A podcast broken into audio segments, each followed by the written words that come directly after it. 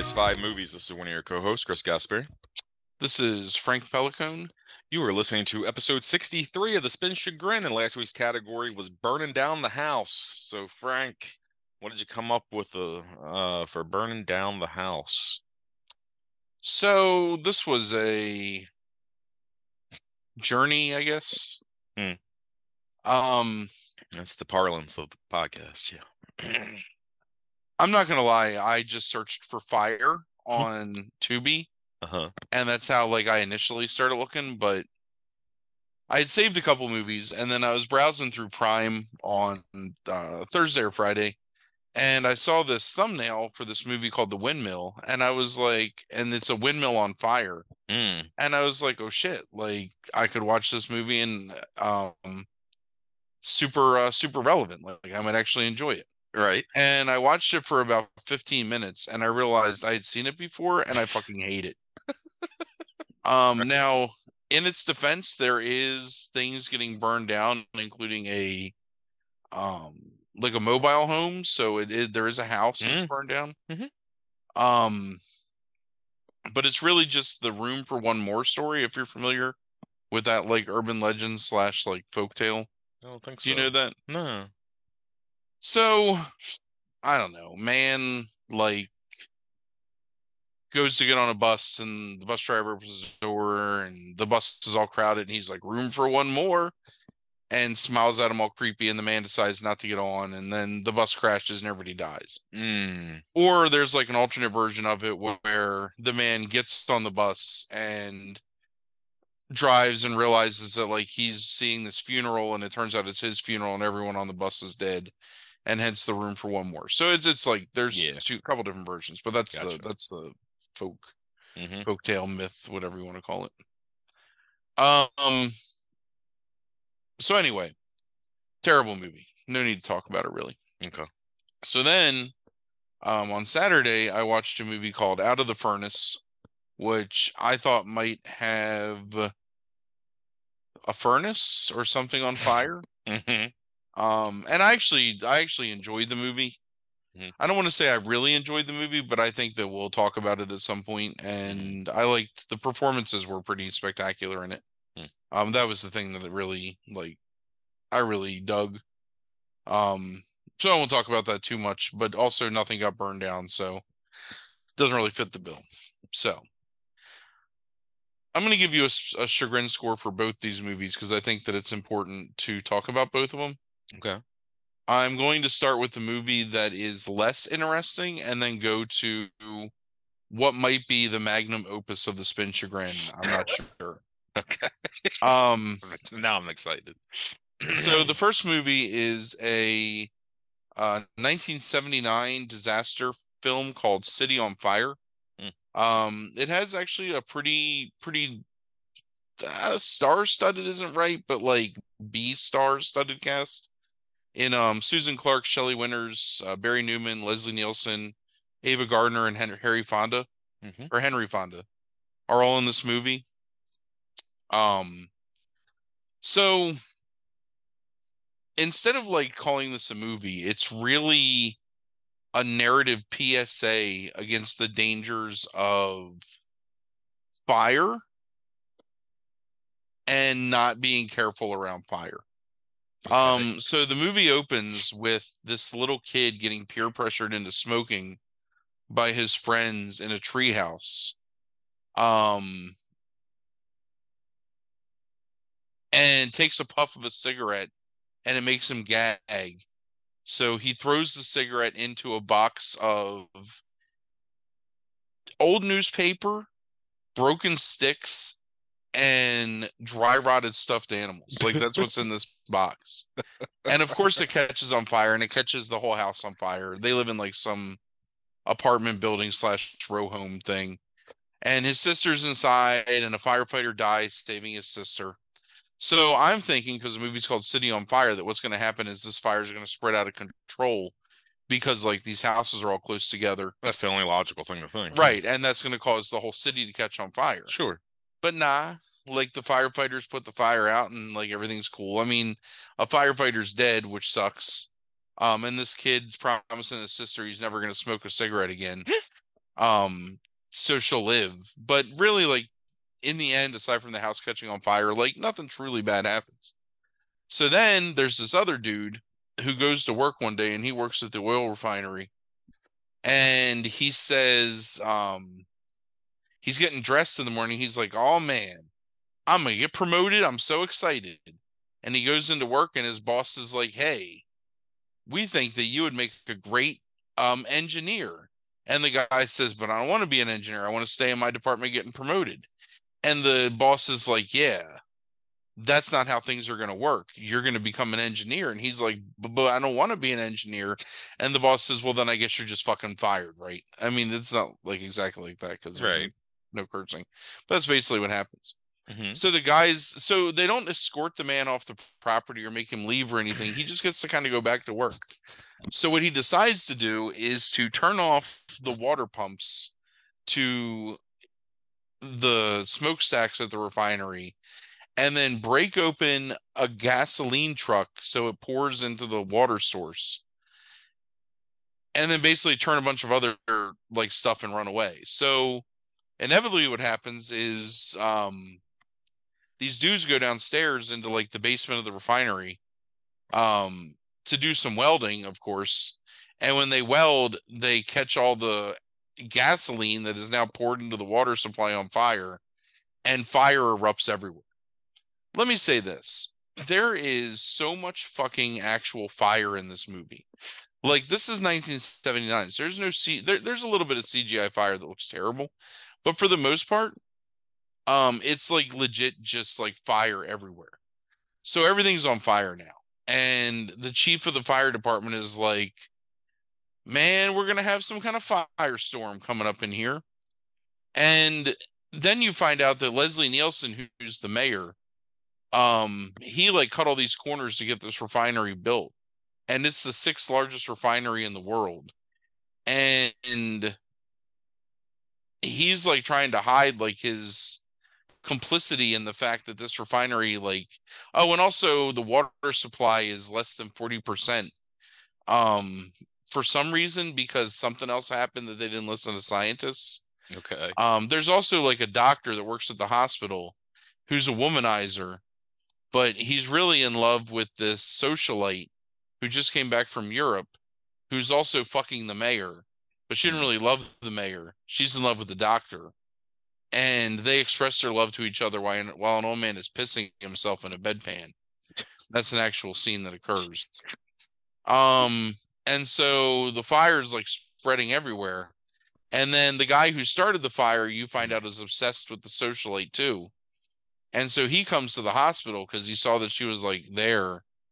And he's like, Hey, I'm gonna help you out. And then he's just helping people out that are victims of the fire. Um, he's just like they're helping, and like nobody like even asks like, What are your credentials? You fucking like weirdo. Oh, he went and bought a suit too, so now he's wearing like Hmm. a butterfly collar like paisley shirt suit i don't know it's it's really 70s um so now now the hospital's surrounded by fire and just as the chief of the fire department predicted there's now a firestorm um surrounding the hospital so they got to create a water tunnel so all these firefighters come and they spray water in like arcs over that so everyone can get out and then Leslie Nielsen is like, "Oh God, what have I done?" And so he gets a fire hose and he's spraying everybody with water, so they're protected from getting burned up. And you know what happens? What? Everybody gets the fuck away, and there's no tension whatsoever. Hmm. Like it's just literally 25 Super- minutes Super easy. of it's incredibly easy. It's barely barely an inconvenience, as what's his name says, the screen rant guy. Um, so it's just it's 25 minutes of Leslie Nielsen spraying people with a water hose and them running through like this tunnel of water to come out unscathed in the end until until it's time for the creep to come running through and then for some reason Shelley Winters who's like the hero nurse she comes running with them and they both get killed by like collapsing scaffolding Mm. but everyone else is unscathed And then Yeah. in the end, Leslie Nielsen has realized the error of his ways, and there's no consequence to him, like basically causing this to happen.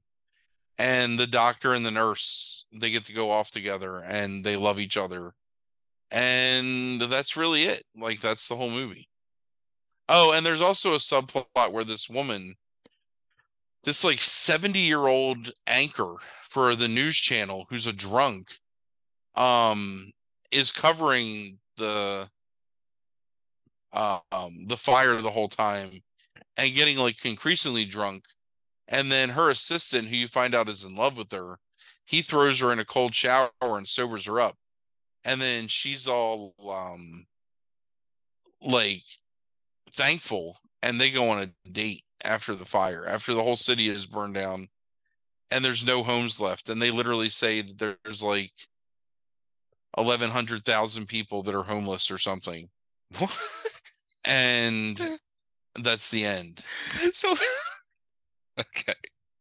but they go on a date you know he's even though he's convinced her that she shouldn't drink anymore he's like how about i buy you a drink and then that's So is this just a bunch of subplots that are largely disconnected from the overall plot of like the fire and Yeah, I mean the fire is always there. So the whole end scene, they have an entire city block on fire. Like both sides of the road are on fire, and the cars are on fire, and the street is on fire, and everything is fire. Except they have the tunnel of water, and people can just walk through the fire, and it's cool because there's no tension because everybody just gets through the fire and they're okay. I swear to God, is some kind of no- statement being made here? no, Like, it's uh, it's it's you know what? Like maybe don't set things on fire because one man can burn down a city. That's the tagline of this movie. even though nobody- Even though even though nobody ever knows that it was the weirdo that started the fire and he never confesses and he just dies. So yeah, there's really no point to any of it. It's just really bad.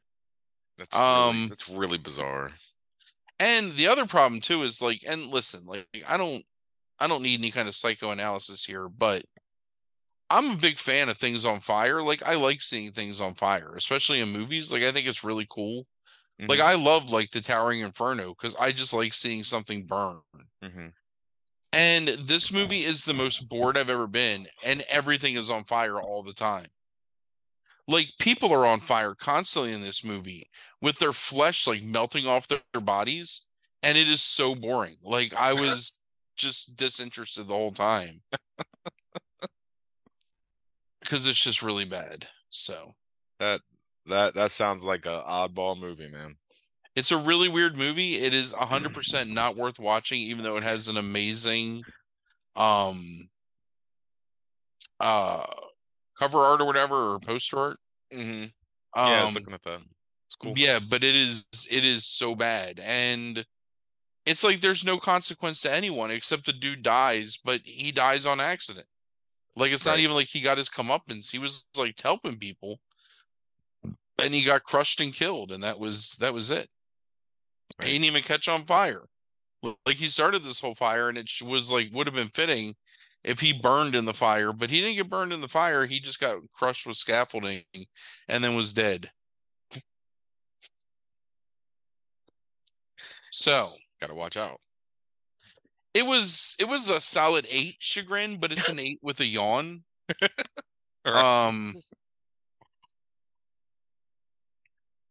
I mean there's literally no point to it at all. Eh, at least it sounds funnier. Well, when you tell it, at least it sounds funnier than other boring, like Yeah, but- movies. I made it sound much better than it is because Sure. in all honesty, it seriously like nothing happened. There's huge swaths of movie where people are just like there's whole scenes that are taking place in like mission control for like the firefighters Mhm. and they have these tables with, with like a grid outline of the city and they're moving like little blue and red blocks that represent places on fire and places not on fire and the chief is like the whole city's on fire. What are we going to do about our city on fire? It's all on fire. Our city it's on fire and that lasts forever and you're just like oh my god shut the fuck up so it's an eight All right. So So, all right. What's our I want to say that first of all, I almost didn't watch this because every time I saw this movie come up, I thought it was a movie we've already talked about on the Spin Chagrin and a movie that I have a lot of personal like chagrin with um from my life, which is Fire Down Below. Um Mhm. Steven Seagal fucking like crown jewel. right?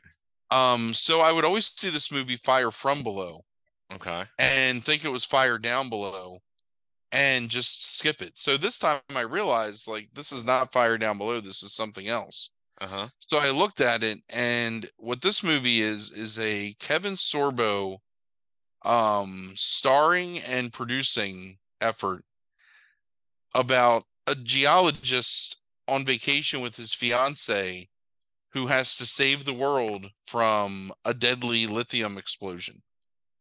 Because, and this is repeated numerous times throughout the movie, the lithium almost has a preternatural intelligence to seek out water and cause explosions. Okay. So, And this is fire from below? fire from below. Okay. So the movie opens um on an overhead shot of what looks like the smallest little like gravel pit in the history of man with a tiny little entrance. And this is Drake Industries, deep core mine. It tells you this on the screen. Uh-huh. But every time they show this deep core mine, like everyone is like 15 feet from the surface. Like there ain't no deep core. It's like a tunnel and then some CGI, and it's Okay. it's real bad. But we'll get into that. So there's a bunch of dudes that are down there and they're drilling. And the one guy's like, oh man, gotta mine this lithium for Mr. Drake. And then the other guy says, I'm got a bad feeling about this. I think the core is unstable. Hmm. And then the one guy's like, "What do you say? Oh, let's change our drill bit to make it let to make it more stable." Then Drake calls and he's like, "Hey, do you know what tip is?" And he says it stands for exactly to ensure promptness. And I was like, "No, like insurance anyway. That's not what that means." And he's like, "So the next time I call you, you better answer the phone right away." And so now the foreman is like, oh shit, like we got to hurry up and dig up this lithium. Mm-hmm. So then it's like land of the lost because they they're just like hitting these like loose rocks that are falling aside. So they're obviously not like drilling into anything. It's just like, you know, whatever, a bad set. And everything is glowing green. And the foreman's like, oh my God, everybody get out. And so they start to run. But see, here's the thing Sarah was working in the office and they called her and they were like, hey, you need to bring the benthic acid down right away. And she was like, okay, cool. So she's bringing the benthic acid down. Everybody's running away. And the lithium fire explodes out, but it starts like darting around, like all like herky jerky, like chasing people and blowing them up. And like it hits them and they just melt and like blow up and they're dead. And Okay. Sarah's like, I got the benthic acid. And then the thing hits her and she's dead. Mm. So there was never any point in introducing her as a character or giving her a name or having her bring the benthic acid down, except to hit her with the fire, which you could have accomplished in like 10,000 other ways. And it Mm. would have had just as much effect. So this is like setting the stage for how amazing this movie is. Um, so then it cuts to Kevin Sorbo driving in his his Ford Bronco with his um fiance Kari, and that's Kari K A R I. Like, don't get it twisted, Kari Watkins, Okay. and she's she's she's a fucking treat. So Kevin Sorbo gets a call on his flip phone, and he's like, I can't remember the dude's name. Like, hey, Miguel, like, what's going on? And then you can hear his part of the conversation, but not the other side of the conversation. He's like, Oh my God, I haven't seen a pair that big since the Navy. And she mm-hmm. goes, Excuse you? And he's like, Did you get some good pictures? Send them to me in an email later. Oh man, I'm so excited. And she's like, What are you talking about over there? I mean, it seriously is like a fucking State Farm commercial with Jake from State Farm or whatever. So you find out he's talking about two meteorites that enter the atmosphere over Hawaii. Mm. And he's like, Remember, I was stationed at Pearl Harbor. And she's like, Oh, you sly fox. Like, you should have told me that from the beginning. And literally, the conversation lasted like 10 seconds and was three sentences. So he Mm. didn't even have time to say, like, Hey, I'm not talking about boobs. I'm talking about meteorites. right. but she's she's like, You're lucky I love you. And he's like, I guess I am. So you find out that they're driving to a place called Lost Lake. And Lost Lake is a place that his dad took him once when he was a kid. And now instead of going to Niagara Falls where she wanted to go, they're going to Lost Lake because he thinks it'll be romantic to go somewhere where his father took him when he was a child.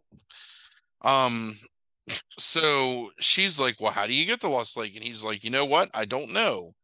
And she's like, Let's stop and ask for directions. And Kevin Sorbo says, Don't don't you know that it's it's it's the man law that you can't ask for directions? Like, haha, like welcome to fucking 1954 jokes. Right. Sure. Um so then it cuts to these people that are out like enjoying a day in the reservoir, like jet ski or water skiing. So it's this guy who's driving this boat with this other couple, and then this woman in a bikini who's getting pulled behind the boat. And that's Nikki. And they're like, man, Nikki looks good out there. And then the one boyfriend is like, yeah, she does. And his girlfriend is like, oh, you're like looking at Nikki? Oh. So then the water starts bubbling and the fucking lithium um smog monster like pops up out of the water and starts chasing them. And it's flying all over the sky, and they're like, "Oh my god! Oh my god!" And then the one guy's like, "Drive faster!" And the guy driving the boat's like, "I can't! I'm pulling Nikki. It'll tear her apart." and so they keep driving like relatively slow, and she's like, "Go, go!" And finally, the big ball of lightning or fire or whatever comes down and evaporates Nikki, so she's dead. Mm. And then it like flies around a little more and dives into the boat and explodes the boat, so the boat's dead. Hmm. This happened like on open water, but like nobody realizes it because then it cuts back and Kevin Sorbo and wife. Oh, sorry. Kevin Sorbo's name is um Jack Denning, by the way, JD. Mm. Um, so she's like, "Hey, go over there and ask for directions." So Kevin Sorbo pulls up, and there's these two like eh, I don't know middle schoolers dressed up to play football, and Kevin Sorbo's like, "Hey, son, do you know where Lost Lake is?" And he's like, "No, my mother and I just moved here a month ago. I don't know where anything is." And Kevin Sorbo's like, "Do you know who would know?" And he says, "Yeah, Sheriff Griffith would know. Mm. He's over at the Roost getting lunch." And Kevin Sorbo says, "Lunch? It's only eleven o'clock." What? And the kid says, "Yeah, we do everything early around here." Ah, But my mom says Sheriff Denny or Sheriff Griffin's lived here forever. He would know. And Kevin Sorbo's like, "Thanks, buddy." And then his friend is like, "Yeah," and throws up like the deuces sign like over his eye. like And oh, Kevin's it's your thing. like, yeah, like my my deuces thing. But in 2009, when it was probably a little more relevant. Um, so then Kevin Sorbo says, Oh boy, I guess MTV is just everywhere these days. This is a great place to meet a kid, though. And I paused for a second. I'm like, what the fuck does that mean? Like, where's this I movie don't know what any of that means. Right. And then his his his fiance is just like, Yeah, you're right. And I was like, What the fuck? So I didn't know what was gonna happen with old um Jack Jack Denning and uh Kari, whatever. Um, but nothing ever comes from that again. They don't ever talk about like children in a, an Mm. uncomfortable way. It's just that one time. Um, so they go to the roost and they talk to the sheriff, and I thought it was gonna be like squirm where the sheriff's like a dick, but the sheriff's completely friendly. And you find out that Jack's dad, Dick Denning, used to live in the town and they were all friends and Fucking Dick Um, Denning. yeah, What they, the remember fuck? Dick Denning fondly, and he's like, "Hey, is your old man still around?" And I thought they were gonna say no, he passed away, and that was gonna be like something where Jack Denny's doing it for his dad, but Jack's like, "Nah, you know, he just moved up to Oregon because the fishing's better up there, and he's retired and happy." And I'm like, "Well, fuck!" Like, there's no standard plot point in any of this movie. It's just people like doing dumb stuff. it's just people living their lives. Right. So then they go to leave, and the sheriff comes out, and he's like, "Hey, you gonna stick around for a little while?" And Jack Denny's like, "Yeah, maybe." And he's like, "We'll come back tomorrow and have some chicken fried steak because that shit's delicious." And Jack Denny's like, "You know what? I think we will." And then he just leaves. Like, there's no like, you watch out at Lost Lake. Like, bad things happen up there. It's called Lost Lake for a living. It's just like, cool, dude. Go enjoy our natural resources and come back for a healthy dinner. And like, everyone's Right. cool. Right. I, I So- I'll tell you right now, I want some chicken fried steak at the Roost, though. Oh man, right? And it looked it, like the roost looked well. You might not want to be in the roost after this next part, but we'll get there. Okay. So then, ah, fucking can't remember her name. This woman named Rain. Her first name is R E I G N. Um, she works for Drake Industries and she's like their technical like seismologist advisor. So Drake is like, why haven't I heard from my people in my mine? I need my mine sample so we can make hundreds of millions of dollars. Like rain, drive down there.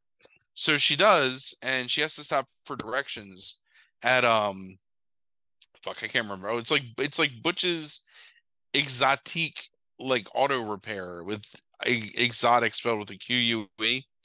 hmm So she's like, "Hey, I need directions," and he's like, "You sure you don't need a lube job? I give the Mm. best lube job in the state." And she's like, "Um, no, I just need directions." And Dick Denning would like to have a word for that.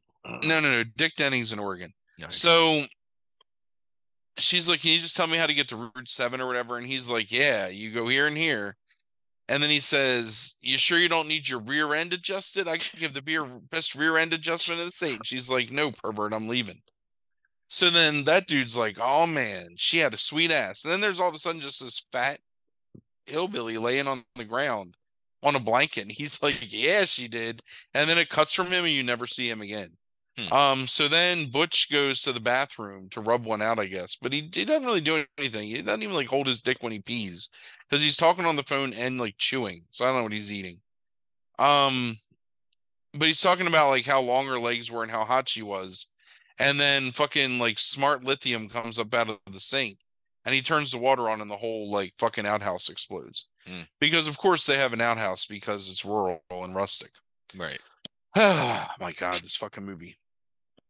Uh, um, How far are we into this movie by this point? 21 minutes, Okay. maybe. Okay. So then uh Sorbo and wife go to uh Lost Lake and she's like, Oh my god, it's so beautiful up here. And he's like, Yeah, I really like this place.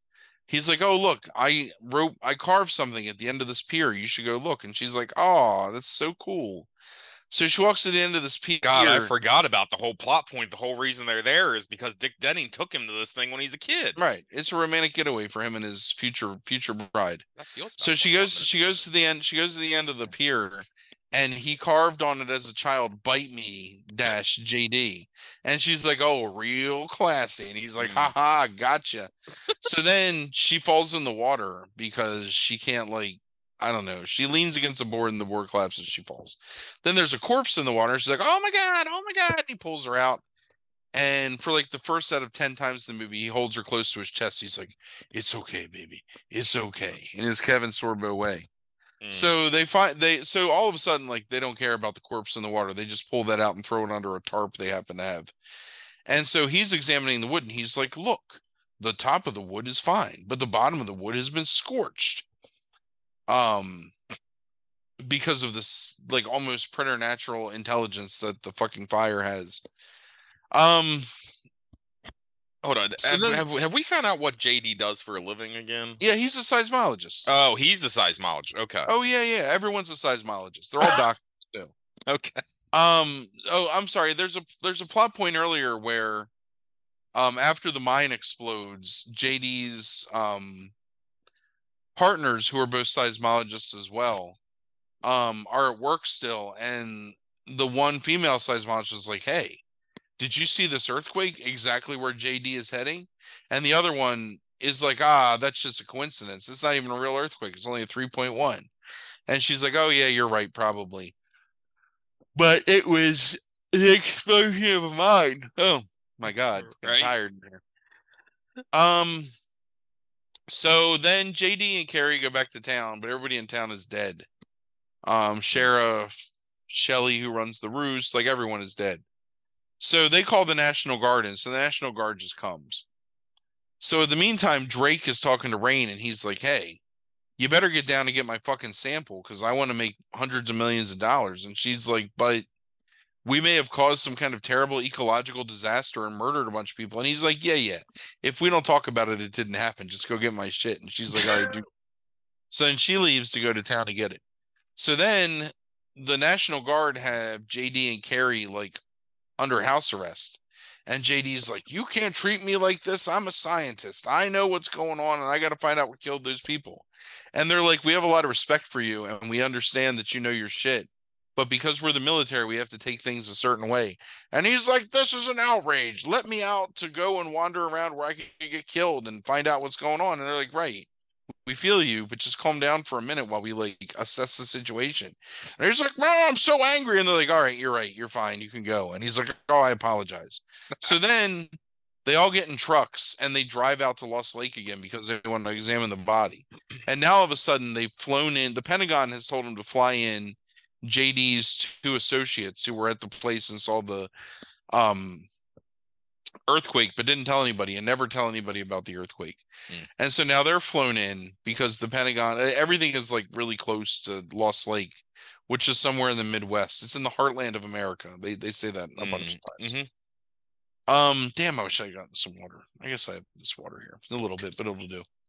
Um, Refreshing. My mouth is getting all hot from all this fire. Fire that I'm spitting. Um so they drive out to the lake and all of a sudden like huge gouts of flame are spurting from the surface of the lake. Hmm. And they're like, "Oh, this doesn't look good." So they try to leave, but the two sidekicks and one of the soldiers fall into a pit in the earth and just disappear. and then JD's like, "Well, we can't do anything for him now. Let's leave." So they run away. So as they're driving away in their jeep, um, the ball of fire jumps out of the water and starts chasing them. So it's chasing them down the road, but it's not catching anything else on fire, like no trees or nothing. And I'm like. I'm like, why is like nothing else catching on fire? Mhm. Except it dives at this guy on a motorcycle and makes him like slide into a barbed wire fence. But he doesn't die or anything, I don't think, because Oh, okay. they just have him like slide across the street. So JD is driving, even though there's like a general from the military who's probably a much better like combatant and driver than JD, who's a fucking seismologist. But it's Mhm. cool because he's Kevin Sorbo and he's the hero. Mhm. So they get to a barn and JD drives into the barn and then forces everyone to jump out into the straw, like the hay that's in the barn. And I'm thinking, you fucking idiots. Like, this is a big ball of flame and you're going to jump into the hay. But here's the rub they anticipated me thinking that because then JD explains, well, the L the L7 lithium strain, it only seeks out liquid sources. It stays away from dry sources. So the safest place we could have been was in the straw. So, so I you're a fucking moron. and Hold Jake on, De- hold Jake on. Denning Right, knows right, what he's talking But- about. but let me get to another point. I'm almost there. And I thought that I thought, oh, well, I'm an idiot. Like they just explained it. And If I just would have like let it go for a minute, I would have found the answer. Uh-huh. But then literally two minutes later, they cut to a news broadcast where all of the forests and plains of the Midwest are on fire from this this substance that they're not naming and they think it might be a terrorist attack. Mm. Because of course, because Kevin Sorbo is a fucking trumper, that there's all that shit in there. so, and he wasn't even a trumper in 2009, but I think he was still kind of an asshole. Um, so I'm like, well, what the fuck? Like, you just said that it doesn't catch like dry things on fire, and now the entire Midwest is ablaze, and it's no fuck, it's all just fucking trees and shit. But whatever. Like, what do I know about anything? so So hold on. So what? Ha- like, well, I guess I'll find out. But it's like, is is JD right, or is he wrong? Is the movie just inconsistent? No one is ever right. We'll we'll get to that. All right. Mind you, this is an hour and like 20 minute movie, and we're about 45 minutes in, and it's taken me this long to explain. so then it's nighttime, and there's these two like there's this black couple making out in the car, and the black man tries to unbutton the black lady's shirt, even though she's wearing a t-shirt, which I don't know anyway. She's like, "Don't touch my buttons," and he's like, "Oh, baby, I'm just trying to get you more comfortable," and she's like. All you want to do is have sex with me. And he's like, No, baby, I really love you if I'm lying, I'm dying. And she's like, Oh, you're right. I love you too. So then he gets out of the truck because he's like, Baby, I got to take a piss. So he walks over to the bushes and he starts to pee on the L7 lithium compound. And his his urine stream catches on fire and then his dick catches on fire Yes. and then he explodes. that's fantastic. And so then the L7 lithium compound like starts to chase the black lady, but she drives away in the truck and she gets away. Oh, okay. Um, and I don't think you ever see her again, and nothing what? bad happens to her. Yeah, I, I think that's just it. That's Well- just the end of that storyline. Well, no, Kari like helps her out, like rescues her, but it doesn't matter because then she's just done. Okay. So then you find out that um Rain, who has a giant bosom, used to have sex with Kevin Sorbo, but that was like years ago, and who cares now? Um, but Kari's like all upset about it, but then she's not upset all of a sudden. So Hmm. then you find out that the Pentagon wants to fly them all in at 0900 hours to talk about the situation. So they do that, and you also find out that like some chief of staff was making duplicitous deals with um Drake Industries, but then another guy who's like a more important general is like, "Hey, that's fucked up. You know, we can't take advantage of the public like this." And everybody else is like, "Yeah, that's true. We can't allow this to happen." And then there's no more like graft in the movie. Like that's like all the bribery that happens. How many generals are in Um, this movie? I don't know, seven, I guess. Who knows? So then Uh, Kevin Sorbo is like, Joint Chiefs. right. Kevin Sorbo is like, I need until tomorrow to figure out how to stop this stuff. And I'm like, okay, you have until 0800. But you know what? Kevin Sorbo, he don't need till 0800 because he figures it out at like midnight. And then he's like, fuck it, let's just go back to Ecton, or I can't remember the name of the place. So they do that and they fly back and everybody flies back. And he's like, in order to stop this from becoming a thermonuclear event, we have to set off charges. And if we set off charges, it'll counteract the such and such and the fucking L7 and stop it and we'll all be saved. And they're like, yeah, it sounds like a good idea. Let's go blow up the thing that's blowing up everything else. So they go do that. Um, so everybody goes into the caves and they set their charges. And then Rain and these two soldiers, they leave. But then Kevin Sorbo's like, I gotta find my team because I know they're still down there. Because remember, they fell down into like the pit. So they are still down there and they're still alive. And Kevin Sorbo, after a few minutes, he finds them. The ones from like the day before that fell into the pit and just Yeah, yeah, yeah. dead and we Then- can't help them. Right, they left them there. Okay. And then a couple times during the movie, somebody was like, "We regret to announce that we've stopped the search." And then Carol would be like, and Kevin Sorbo will hug her again and say it's going to be okay. What? But then, like Wasn't all it of a just sudden, like eight hours ago or something? well, yeah, but they gave up the search like three times because you know it's tiring to look for people. Like you can't just like look for people all the time. And at some point, you got to say like, "Hey, Yeah. Yeah. you're just, you're just gone." Yeah. So in this case, they did that like three times. um. So long story short, Kevin Sorbo goes and finds his team, and they get out, and they're running out of the mine as the detonators go off and stop the blast from like spreading, and they've saved the day. And then Kari is like, "Next year, you're taking me to Niagara Falls." Oh, wah, wah, wah." and that is Fire from Below. Jamal with his dick catching on fire is definitely the highlight of Yeah. that movie. yeah. Oh, they also make up a incident. They call it the Makati incident, which supposedly takes place in the Philippines. And I thought this was true. I was like, oh, this must be what inspired it. And I looked it up and it was all just fake. They just made up this fucking disaster and put it in the Philippines for no reason. right. Makati incident, M A K A T I. Um, they talk about like, oh, there was all this poisonous gas, and these hmm indigenous indigenous Filipinos built their houses over top of these Mm. this fault line, and then the one guy's like, that's just like Mount St. Helens, and um, fucking Kevin Sorbo is like, it is. And he's like, Mount St. Helens is, wasn't active. And Kari said, Yeah, that's what they said then too. And it zooms in on her face and it's like, Oh, gotcha. like cold disc general. And and the general, I swear to God, like I've never seen a movie. fucking, fucking bite me, Jen. Right. I've never seen a movie where like the authority figures are just like, Yeah, scientists, you're probably right. We gotta stop this shit from happening. Right. Let's dedicate resources to listening to your expertise instead of being like, oh, you know, this is a this is a valuable mineral, blah blah blah. blah. But no, they're just like, right, we can't put the lives of people in danger to make a buck. right. And then they don't. They just Yeah. like do the right thing. It's so fucking dumb and boring. The only thing from a cast standpoint that I found really interesting is I recognize one of the names, the the the general, one of the generals, one of the seven generals in this movie, um, who is Mark Stonewall Jackson. Um, apparently is the general's name, Mm. and um is played by Alex Cord. And this is the second time Alex Cord has appeared on the Chagrin because he was also um the primary star with George Kennedy in Uninvited. Mm. it's a good movie. Alex Cord will probably never be appearing on the Chagrin ever or, or any podcast ever again, but he's appeared twice on the Chagrin now. Mickey is the guy's name. That's the other um Mm. yeah, so this is like a solid nine chagrin. Okay. Um it made me laugh pretty consistently, but man, it was not like a very good movie at all. It was very, very difficult to watch. Mm. Um but I think it's also like pretty funny.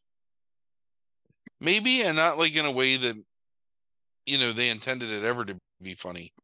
Like they really wanted you to think about um the dangers of like uh not not paying attention to the earth and just treating the earth like shit. Like, you know, you got to treat that earth mother with respect. Um, but at the end of the day, like Kevin Sorbo is there to save you. Right.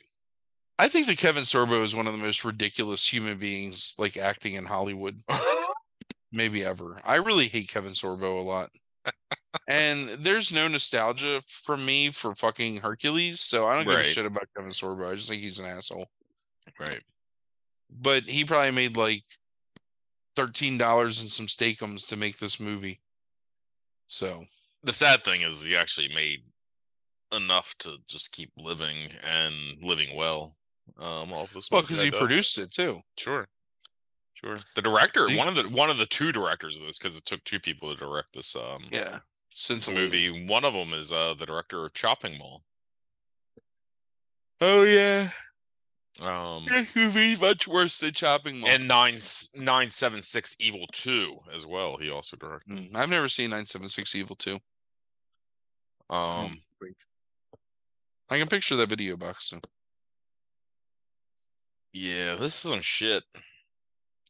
so it's really bad and Yeah. i really had i really wished at the time that i was watching it that i had red carded you and orion to make you both watch it too I like how Ryan just gets like lumped into a red card. yes He'd watch it is- anyway. it was his it was his topic right It was. It's true. yeah Yeah. so him. you know what? That should it. be a new rule. Let's It make is. that rule. It's my some. i just made it up Okay, well, I'm I'm going to, I'm gonna I'm gonna You're co-signing? Yeah. co-signing that rule Uh, Whoever's Yeah. category it is needs to get red carded with this motherfucker. Um, So here's you- here's here's this the sweet secret of the spin chagrin is I put on my watch list on Tubi like every bad movie I find, just hoping that there's a time when it comes up. So I'll just red card the next time if someone's category comes up because fuck them, I already know. I already know what it's going to be, and you're going to get screwed because I know it's terrible. right. I've seen it all, and I know. right. I haven't You, do you want me to it. confront you with like a with with a secret that we haven't talked about at all, like off air, What's that? on air? I'm going to give you the secret. Is I think you actually having not wanting to do the second year of the spin chagrin. I think you love the spin chagrin more than anything else involving the podcast anymore. It's it's 100 percent true. Actually, it's something I look forward to every week. is Yes. the Spin Chagrin. Um. I don't watch regular movies anymore. I just watch really bad movies all the time. Right. Right. I mean, I got unlucky watching Out of the Furnace because it was legitimately It was like worth movie. watching. Yeah. I fucked Right. myself. I, I worked myself into a shoot. You did. You did. I mean, look, I can see the title of that movie, Out of the Furnace, like being a thing like you're like, Jesus, okay, yeah, let's watch this one. Um, it's a bad title. It is, but you know what? It's not even a good movie, but it's Christian Bale and um uh what's his name? Um Casey Affleck and Zoe or whatever her name is. No, no, no. Oh. Sel Saldana, whatever her name is. Oh, yeah. Um and Willem Dafoe and Woody Harrelson, Mhm. and they're all fucking great. It's like Right. legitimately like five really amazing performances, like all lumped into the same movie. And it just like is so fucking impressive, like watching this movie. And even though the plot is really trite, like the movie itself is really cool. Mhm. Um, and it really kind of like it's so compelling, like watching these ca- these talented actors like play off each other that you don't care that the plot is something you've seen a thousand times. So Holy shit, dude. So the other director of this Fire movie, from Below. yes, um, whose name is uh, Andrew Stevens, who actually Mhm. has a small role in that movie. He directed a movie in 1995 called Virtual Combat. The, it has Don the Dragon Wilson in it. Mm. And the plot of this is scientist brings virtual reality characters to life.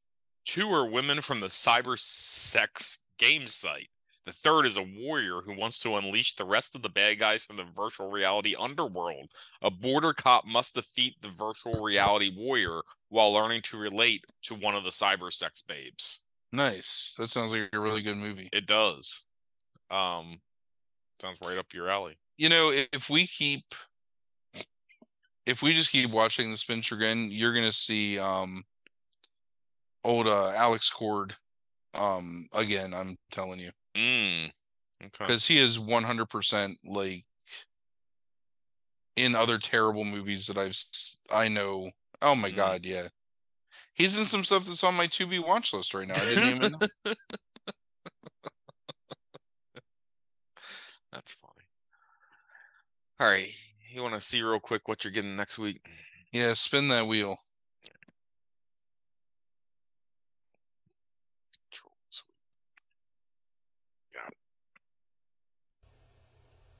Where'd it go? Where'd it go? There it is. Uh, it's a cold world out there, huh? That works. Starting to feel a little frosty myself. Yes. You know, I Um, say that like every day at work. do you? Mhm. Um. Yeah. So the category for next week is, is pairs up very nicely, actually. Uh, it's a cold world out there. Is the category? Was that suggested by anyone? I just made it up. You'll find that you'll know which ones I made up. Um. Oh, you you're saying you just made it up as in you simply made it up, not Yes. Yes. just not now- just in time made it up, but like Right. yes, I simply made it up. Um.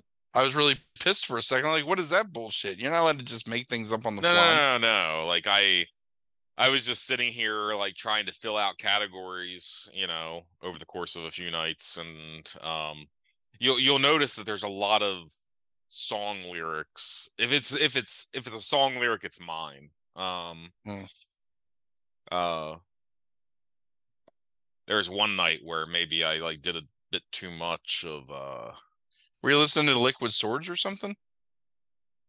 Because shit is deep on the block, but you got me locked down in this cold, cold world. no um it's uh uh well no what no That's the lyric from fucking um, Liquid Swords, Cold World. no it's um well yeah I know it's, you're you're you're referencing the line from Cannibal Ox. yes yeah it's a cold world out there. right Yeah, I'm starting to feel a little frosty myself. Right. um That's the line that I quote constantly. i think but the great i think the greatest category that's on this wheel is mechanical found found ghosts. no no Animal it doesn't found relate ghosts? to Cannibal Ox. It, it is it is a it, it is a song that you would never guess um that I would put on the wheel in a million or lyrics from a song you would never guess and it, when that comes up um um I'm going to mark out but um cuz I just ha- happened to hear it earlier in the day on the radio and it was still in my mind and I was like I was I was a little drunk and I was like yes I'm putting this on this wheel because it actually would fit really well for a movie that you would watch for this thing. Um I have two categories that I'm proud of. That's it. This year. And I'm taking over. yes. Was it third third wheel hold on I'm the like, first I'm born, firstborn always second in line. right Tired of being the third wheel. always fourth in some... No, I'm I'm the firstborn, always second best. hold on i'm, I'm gonna tired- look it up Uh, Yeah. um we always get these The firstborn. It's going to drive me crazy if I don't remember. Oh, right. I forgot they start this the zero hour, Michael. Right. It's the zero zero hour, Michael. It's the end of the line. I'm the firstborn, se- sick of playing second fiddle, always third in line for everything, tired of finishing fourth, being the fifth wheel. There are six things I'm mad about, and I'm taking over. Yes. Um, brilliant. Fucking so good. All right, so it's a cold world out there, so we were going to talk about grilling. Um, and I wrote down last week some questions. Um, oh right, so I, I started off the yeah. So I know that you're not a big griller. So 1st I'm not a griller at all. But, so my question first is, you're not a big griller. What have you grilled? I have grilled hot dogs on numerous occasions. Mm-hmm. Um, because we used to grill at work all the time, and we still do at this job. Mm-hmm. I I have grilled hamburgers. I have grilled salmon, or not salmon, tuna. Um, I've made shish kebabs on the grill. Mhm. Uh, I think that's it. Okay, so out of those handful of things you've grilled, what do you think the best thing you can grill is? Those few things, or what is the best thing you have Uh, grilled? I think I make a really good shish kebab Okay, why? because it's delicious. And uh, see, okay, so here's my opinion on grilling. See, no, you're jumping ahead in my questions. Ah. I don't know because it tastes good, and it's not like you have to put a lot of thought into it. Not that you do anyway for grilling. Um, but it's like it's nice variety, you know. Like if you do it right, you get like the tender vegetables, and you get some char on that pineapple, which is nice and sweet, and then like whatever your protein is like just perfect in the middle. Right. get that chart. Um. So I haven't grilled enough really to be good at anything though. Right, I, I understand. Uh, I'm just getting, I'm just laying the groundwork for like you know, like the, like your experience. So why don't you like grill that often? Do you think, or like you know, like what what what's the rationale behind? I've mostly lived in apartments my whole life, and you Right. can't own a grill at an apartment. Yep. So that's the big reason. So And would then- you grill more? Do you believe? I'm not buying that- a grill. That's ridiculous. No, no, no. If that weren't the case, like How do I how do I own a grill? Is it given to me by someone? I, you you won't buy a grill. I'm never spending money on a grill. Do I have a stove? So don't need a so so then do you not respect grilling at all? no, there's no point to it. Grilling is like you know what grilling is like. Grilling is like camping. Like people that can't have fun doing like normal things like to do things like grill. Like learn how to use a fucking stove, you know, learn how to actually like cook food. I mean, so you do grill things on a stove, though, right? I will sometimes use a griddle Right. or like a whatever you call it, like a um a grill pan or whatever. Very rarely if I'm going for a certain effect with like the aesthetic of a food, but for the most part, a pan and an oven is what you need. You know, you need like things to put things in an oven and things to put things on a stove. Mhm. Pots, pans, you know, whatever. You don't need a grill. Okay, so okay, so now much like booze, where you think that it's better for someone to serve you that booze than like make the drinks yourself. Do you appreciate people grilling? eh, Like, do you appreciate grilling more when somebody else is doing the grilling? I appreciate the food. I mean, Mm. I You don't. You just don't. You think the grill is kind of a pointless thing aspect of it, though. You could just make that food somehow, some other preparation method. I feel like anything you cook on a grill, you can cook just as good, if not better, on a stove or in an oven. Okay. I look at grilling in the same way I look at people that read like the Twilight series and consider themselves, you know, like literate. Like you're You're emulating spraying it everywhere tonight, aren't you? you're emulating the act of something, you know, that has merit, but doing so in a way that lacks all merit, Mm. like Mm. by itself. Like grilling is it's it's just it's lame. Like anybody can grill.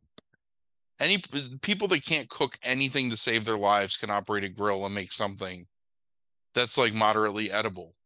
I don't I don't know if I believe that's true. I, I think there's people that I know plenty of people- fuck up food from from a grill. Uh, Sure, Um, you can fuck it up, but you're far less likely to fuck it up than you are like cooking on a stove. Really? Hmm. I think so, 100%.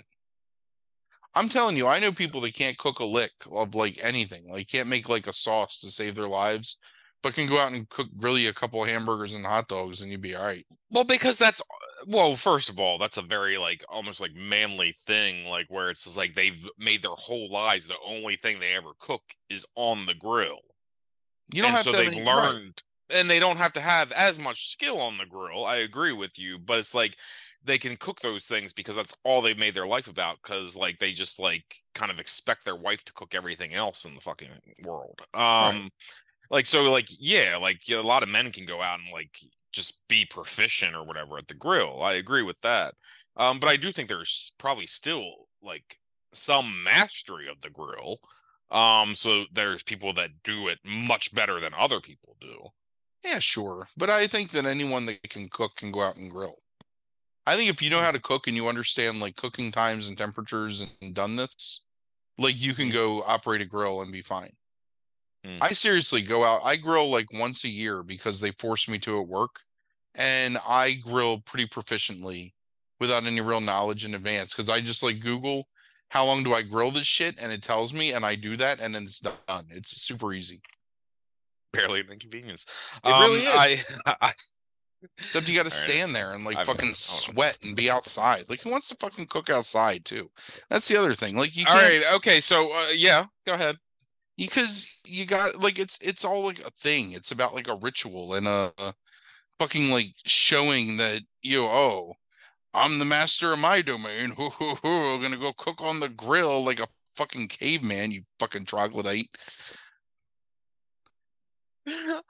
Um Grills. Do you think So- there are any foods? Do you think there are any foods that are particularly suited to grilling more than other foods? Yeah, burgers, hot dogs, steaks. Uh huh. I mean, I I honestly believe that both burgers and hot dogs and steaks are can be prepared better other ways, but those are things that you can put on a grill. and You don't really have to know much or do much, and they'll still typ typically come out okay. Do you have any um positive or negative, like strong associate, like grilling related memories? Yeah. Um, I used to love cookouts at my aunt and uncle's house when I was a kid. Um, actually, some of my favorite hamburgers I've ever eaten in my life because Hmm. they had a charcoal grill, so they had flames, and they would basically flame broil the burgers, and we would have fresh onions and tomato, and it would be like the greatest Whopper you'd ever eaten. Like it was so fucking good, and it would just smell amazing. Like swimming in their pool and then getting out, and you'd smell the hamburgers cooking and the hot dogs, and that's really good memory. I also like I my dad loves to grill, and he makes really good food on the grill. Mhm. But like what kind a of lot of he do, like make So- besides like this typical stuff? the thing that he does that's the best is he does brines. Like Hmm. he'll brine pork chops and chicken Mhm. and then grill it. Um and those always come out really good. And his steaks on the grill are really fantastic too. Yeah. Um he also uses a smoker all the time, which is another thing that I think is like a tool of a lesser cook. Um but his his the stuff that he smokes is delicious. Mm-hmm. I don't take anything away from my dad because my dad has tried really hard in the past like 10 years to learn how to make a bunch of different things. Right. And he was always to your point just he was he did the grill like in the summer Mhm. like once or twice a week it would be dad's turn to cook and he would go out on the grill. But my mom was still cooking like 14 different sides in the in the kitchen Sure, sure. you know and here's the thing is like you can go grill a hamburger but can you make some fucking potato salad you schlub like no like you don't know how to make shit like you don't I'm, I'm not talking about my dad i'm just talking in general like you don't know how to go in the fucking kitchen you know and like prepare everything else that goes as like the accoutrements to like a delicious Mm-hmm. like cookout meal you expect somebody else to do that or you go to like fucking food lion and buy a quart of goddamn amish potato salad like the inbred schlub that you are and just like pretend like somehow you've contributed to life. But you know, what have you done really? You just spent money. That's all it is, is like you've bought a grill, you've just spent mm-hmm. money on a thing that really just came with your house. You know, you could you could have learned how to like use a stove and cook like a respectable human, and instead you're out there, you know, I don't know, like fucking Og the caveman, like cooking over your open fire and feeling like superior to what? Like thousands of years of evolution. Like learn, you know, learn how to like live inside like like like people do. Hmm. It's even worse cooking over a fucking um, campfire. Uh-huh. Like man, I and like look, I like s'mores and I like hot dogs roasted over a campfire, but like fucking like it's it's pointless. It's such a waste of time. If you had to choose one food to grill right now, what would it be and why? I would like I would like I would like um I'd like some shish kebab. I would like some shish kebab with some shrimps. I want shrimp. I want sweet onion. I, I want red bell pepper, green bell pepper, and I want pineapple chunks, and I want cherry tomatoes, and that's my shish kebab. Hmm. And I want the shrimp brushed with like a chili lime. Mm-hmm.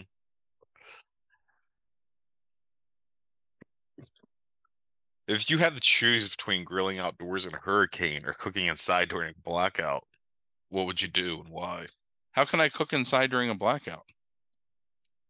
I don't know. You make I- uh, by I candlelight? Yeah, but how am I cooking? Like none of my things work. Hmm. There's no power. Hmm.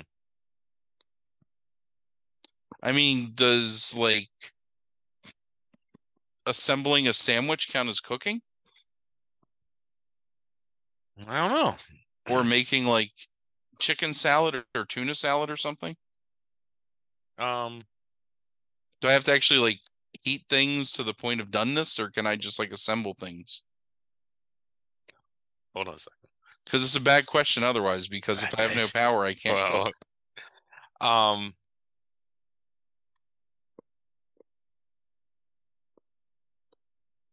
oh, you're fucking worthless. Uh, so I developed the first like few questions out of this, and then because I don't know anything about grilling, I relied on um chat to to and put them in the role of the interviewer to to start giving me other questions, and um that was one of the funny quote questions that it gave me. Um, Well, because it's it an idiot. does- because because they don't understand um anything. No, Um, I guess I guess if I had I guess they, if I they, had they like- don't know. They think that they say that some people consider might consider a sandwich like making a sandwich be a form of cooking, while others might not. So if I had like some sort of like gas powered like hot pan or something, hmm I would rather cook inside during the blackout because I could make do and I could still cook like a one pot meal pretty good. Right. I would never they, wanna They are making outside. the distinction that like you're toasting bread or like you know you're like you know doing a little bit of like cooking in the meat, Ugh. that might be more cooking than like just making a cold sandwich. I don't have power, you idiot chatbot. Like how am I I can't toast bread. So- well, I mean, I What with you- my laser eyes, you fucking noob? Come Ah. on. Like I there's no way to cook without power. Well, you already answered their second funny question, and it was kind of funny. Um, which is, what would you say to a group of hardcore grill enthusiasts who insist that grilling is the only quote real way to cook meat? and I think you kind of already answered that. I called them Um, troglodytes, I believe. Um, have you ever accidentally burnt a dish beyond recognition? If so, what was it, and how did you salvage the situation? I had to make new food. I left it in the oven for too long. Um, I don't know if it was burnt beyond recognition, but it was not to my liking, so I just threw it away and made something else. I've never burnt food on a grill because I've only grilled, I don't know, maybe a dozen times in my life I've had to use a grill. Chat tells me that this one is not related to grilling, but it could still be a fun question to ask. So I'm going to ask it. If you were a food, what food would you be and why? That's a really difficult question. Like, are you basing it on your survivability? Because then I'd want to be like mayonnaise or something that lasts for a long time and, you know, or I'd want to be something that people don't like, like anchovies, right? Because then very few people will go to eat me. I might live for So it's, right. So it depends on whether you're trying to be eaten or not be eaten. I mean, if you're asking me like, would I want to be my favorite food? Would I like? Would I want to eat myself then? You know, would I? How would I feel about someone eating me? Uh, all like right. I, I have ch- no chat mouth, did remind me here to remember it's important to ensure that the interview remains respectful. so I'm going to refrain from some of the comments I was going to make. Well, I'm not being respectful. have at it, bitch. Um, so I think the important question here with with what food would you be is do you want to be eaten or not be eaten? I don't know. For you subjectively. I mean, is it pleasurable if you're a food to be eaten? Like, I don't know the context of how a food feels. I don't know. Like, Like, do maybe, think? maybe that's the ultimate, like, the ultimate existence for food is to be eaten, right? Like, you want to be eaten because you're Yeah. food. right? So perhaps then I would want to be like mashed potatoes or macaroni and cheese, like something that has almost a near universal appeal. So you'd be eaten most quickly? Yeah, and then people would like really enjoy it and be like, "Oh, this is like my favorite thing." Hmm. Because you know, people ain't clamoring for that Salisbury steak, but they definitely want the mashed potatoes. Do you uh, what what do you think people's favorite food is? In the world, Yeah. Um I don't know the answer to this. mm, I'm gonna guess macaroni and cheese is the most popular food in the world. Uh Okay, so we're just dealing with Americans here because that's where most of the surveys are taking place. Or pizza. Yeah, it's pizza. Is it? Yeah, fifty five percent. Fifty five percent. Oh. Um, well, I mean, like they're doing it like you know. Let's see, how are they asking this question? You're not telling me how you asked the question. Well, this is bunk. Um, I don't know how they're asking the question, but somehow they have like pizza fifty five percent, hamburgers at forty eight, ice cream at forty six. Get that out of here. Um, French fries at forty five, mac and cheese at thirty nine. So I'm looking at this restaurantclicks.com. This is from May 31st of 2022. And it says the most popular American foods, but that doesn't list them in order, so yeah, that might still be it. Right? Yeah. It says burgers, apple pie, french fries, hot dogs. That apple pie makes me real angry. Chocolate chip cookies, pizza, fried chicken, and grilled cheese. Right. But the number one food in the world, according to worldtravelconnector.com, is Italian pizza Mm. because it would I'm, not be I'm looking like at the Manny and Lou Ren morning show site. I don't know why this is in the top 10 like Google uh things. That says mashed potatoes is number 1 according to Best Life, which is yeah, some sort of uh what I'm living. health food like magazine. Hold on, so now Oh boy, 21. What? Um You say ho boy 21? Oh boy. Ho like Ho. oh, I gotcha. Like poor. Not like ho So like okay, so yeah, this best life place: mashed potatoes number one, French fries number two, hamburgers three, grilled cheese four, fried chicken five, cheeseburger six. What? Hold on, wasn't it hamburger? Okay, all right. Um, steak and baked potato. You can't do both. Fuck that. I don't like this. Um, would you rather eat eight. steak or a baked potato? Um, it depends on the fixins on the baked potato potentially. Any fixings you want. It's your baked potato. Then a baked potato probably, honestly. So what's the fixings you're putting on that baked potato? Um, Then I'm going to tell you my baked potato fixings. little bit of melted butter. Okay. Um, It just needs to be like set there and let it like go into like, you know, as much possible like into it. And then sour cream. Um It's a good choice. and um not bits, but like almost like chopped up bacon and Yeah, yeah. some green onion, I would say. Hmm. I think would be pretty good. That's probably what I would want. So what's yours? I like to do sour cream, and I take the sour cream and I mash it into the flesh of the split Sure. potato. Yep. With my fork. Yeah. And then I take Worcestershire sauce Mm. and Tabasco sauce Mm. and put it into that, and then mash it in again and make it into like a creamy, like potatoy paste, and then I eat it, and it's fucking amazing. Mm. The Worcestershire sauce makes it like so good because it plays off the smokiness of the baked potato so well and adds like a tartness to the cool like creaminess of your sour cream potato mixture Mm. oh and then Good. cracked cracked black pepper and sea Oh, salt. yeah. Yeah, yeah, yeah. That'd be good.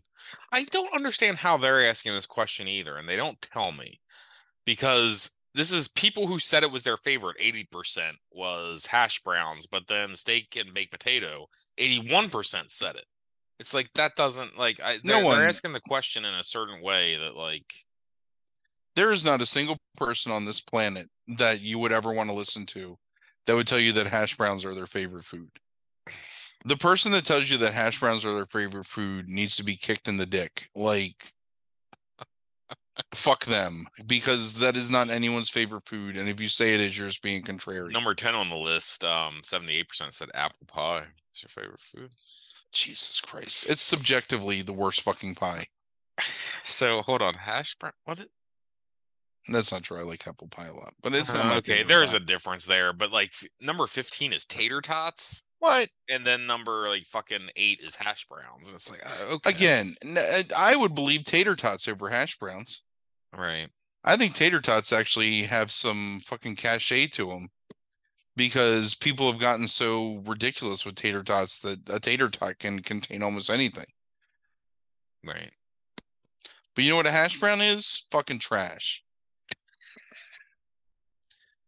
You know what I, you know what I do with my hash browns I get from McDonald's? Do you go clamp glamping, um, and then take a bunch of hash browns with you and somehow fix them on the grill? I don't know what I don't know what any of that means, but um I dip my hash browns in sweet and sour sauce 'cause that's the only way that they're palatable to me. Do you know you don't know what glamping is? I think I do. Maybe It's- because I watch Parks and Recreation. Yeah. It's like fancy, like camping. It's like when you have all like the you go camping, but you have everything available that you need, like and it's all like, you know, nice and luxurious and stuff. like Yeah, I don't I don't believe in any of that stuff. Although I don't know why you're going camping anyway, but Agreed. I'm if you're gonna I'm if you're gonna do it, just fucking do it. Like you don't need to it, it- number one, you don't do it. You just you don't go camping. What you do is you go to a hotel.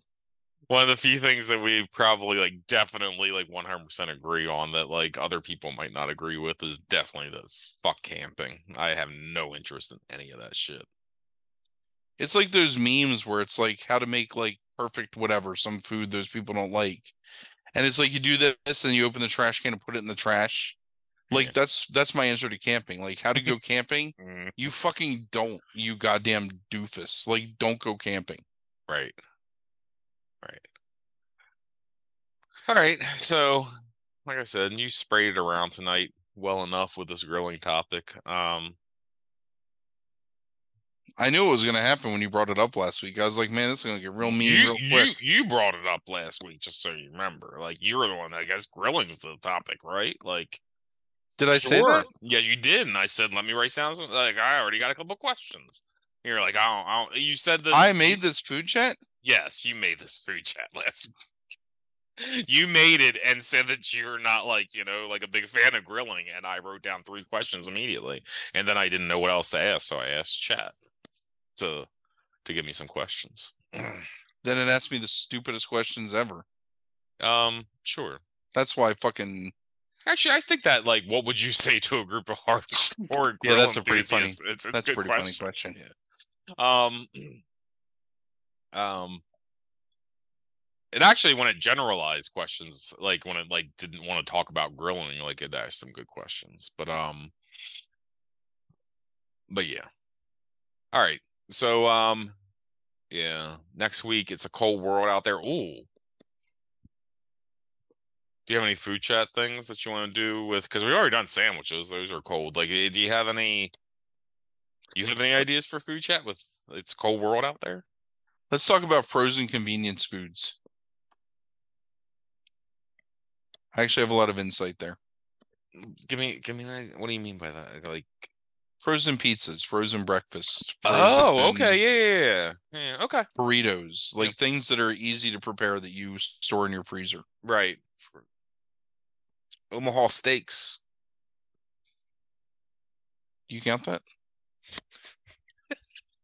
it just came up today randomly and something and you know what i have in my freezer right now that actually is like one of my, my one of my secret um like lazy meals What's i that? have a whole box of steakums 24 hmm. steakums mm. yeah uh-huh sure i Makes love sense. getting some fucking like diced onion and mushrooms and frying up some steakums in a pan with some goddamn like provolone melted on top of it, right. and then eating that bitch on a roll.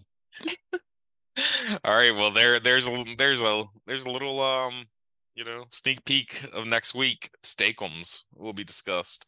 Um, I like steakums too. So next week, uh, it's a cold world out there. Is Frank's category he'll be watching movies for, and then we will talk about uh frozen foods. So thanks for listening, everybody. Have a good week. Deuces.